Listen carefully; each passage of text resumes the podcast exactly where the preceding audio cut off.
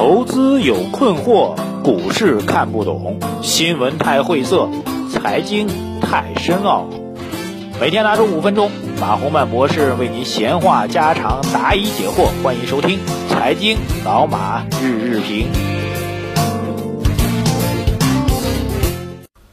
好的，各位老马日评的听众朋友们，大家早上好！今天到了十一月了啊，十月份在这个强于预期的行情当中度过去，十一月份会如何呢？啊，没想到十一月份这个还没开盘，呃，建国们就给我送了两个大礼啊！这个昨天呢，我我因为上周这个上海天气骤降温啊，然后又比较繁忙啊，所以昨天出现了比较明显的感冒症状啊，又发烧又头疼又嗓子不舒服啊。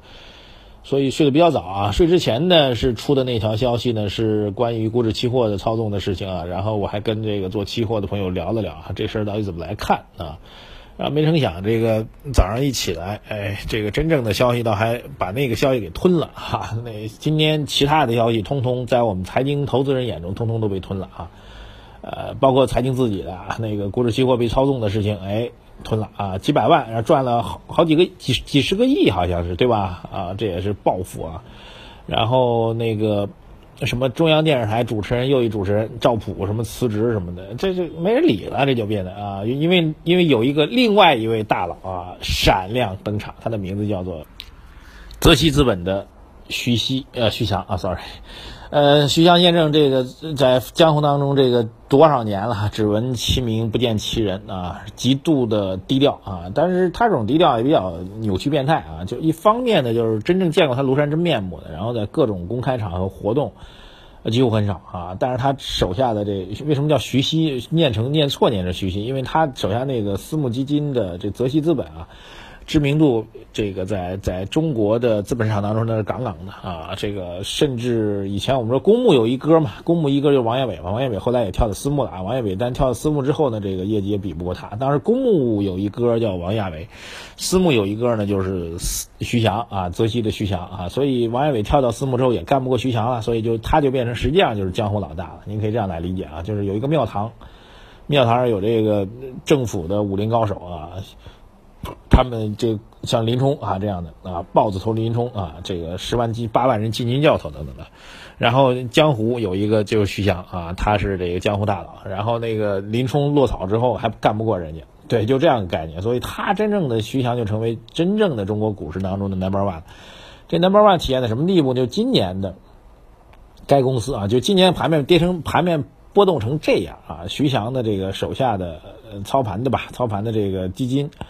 私募基金居然年化的收益能在百分之两百以上，啊，这就是很牛叉的地方。而且它这个基金的仓位，据说这个收益率一直没有变过，说明什么呢？说明一直是在空仓当中，啊，极有可能在这五千点上方就已经全身而退了啊。这个确实从这个收益率情况来看，确实是牛逼的不得了。然后这两件事情放一块儿就比较有意思。如果单纯首先讲一下单纯的这个影响啊，第一个啊，如果股指期货这就这如果见我们啊，昨昨晚上只出了一个消息啊，第一个只出了一个股指期货的消息，那什么影响呢？那显然是有助于这个创业板，不利于大盘啊，就意味着什么呢？意味着大盘可以被操纵啊啊！虽然股指期货被阉割了啊，但是理论上来讲，大盘当中股操操纵股指期货就操纵大盘嘛，操纵沪深三百嘛，对吧？那你这大盘指数不是被监管，那你就就就应该去炒作中小创吗？对不对？这是一个基本逻辑啊。但如果没有公布股指期货被这个操操盘问题被抓处理的这事儿，只公布了泽熙的徐翔被处理的事儿，那就反过来了，就意味着什么？他们做的，这包括王亚伟做的。王亚伟这个之前在华夏大盘基金的时候，那时候号称是大盘基金。完了，做的全是那个中小盘的股票啊，这都是重组概念股。然后泽熙的徐翔也一样啊，徐翔做的也是这种重组的概念，然后题材类的概念股票啊。你仔细看看，现在网上现在盛传了，说这个徐翔的这个灾难概念股嘛，现在叫灾难概念股啊，各位啊，全是那种中小盘的股票。所以从这意义上来讲，如果单奔的只公布了徐翔这一个消息，那就是创业板、中小板被包括。主板当中的中小盘的股票被干下去了，呃，大盘呢，反而这个这银行板块啊，这个这这金融板块啊这些会起来，对不对？是这样的逻辑。但现在问题来了，就是这监管部门够狠啊，咔嚓一下把这俩消息都给公布出来了啊，而且很狠啊。呃，怎怎么来理解啊？这就可以来仔细做做一个比较了，就是两害相权啊，取其轻者吧，就是这样意思吧。就是反正咱比较一下啊，股指期货啊这个事情呢，我觉得应该是比较久远的事情啊，因为在这个六七月份市场暴跌的时候，那时候就传过公安部的副部长亲自督阵到上海，而且那时候也传过，各位你记得吗？就是那时候传的其实有鼻有眼，就是一家贸易公司。啊，在上海的贸易公司在操盘，在操纵股指期货啊，当时传过很六七月份就传过啊，后来一直没消息。但从昨天发布的这案件的具体事实来看呢，基本上就是当年传的那同一个案件啊，有几点对得上吧。当时说的公安部的部长助理啊，现在变成副部长更高一级啊。然后当时传的是贸易公司，现在查出来就是一贸易公司啊，名义上的贸易公司。啊，然后这个从国外运资金进来啊，这这显然就已经违法了。那国外这个非法的，因为我们资本项目管制嘛，那那这显然就是非法的在在在操作了。那么这是这是，所以这两点都是完全一样的。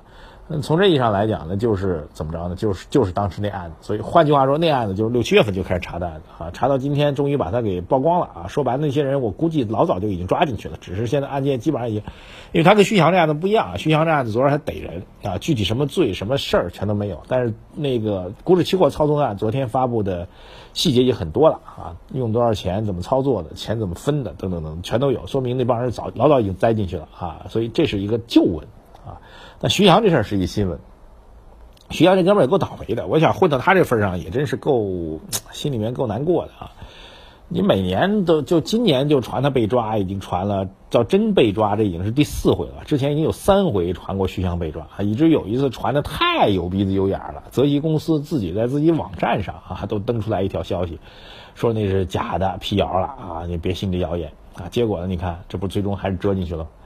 这样的人也挺痛苦啊！当然也有朋友跟我说啊，这徐翔老早就被边控了。什么叫边控呢？就是你出不去了，你这边境被控制，就是他可能已经那这他自己对他自己做的事情当然最清楚了。那到底有没有违规违法，他自己很清楚。既然一直在传他这个这个这个这个被抓嘛，那肯定还是有这方面问题吧？最起码涉嫌这方面的问题吧？那所以他想出也出不出去啊！所以从这上来讲，就是徐翔这事儿是属于比较突发的。甚至昨天一直在传闻什么呢？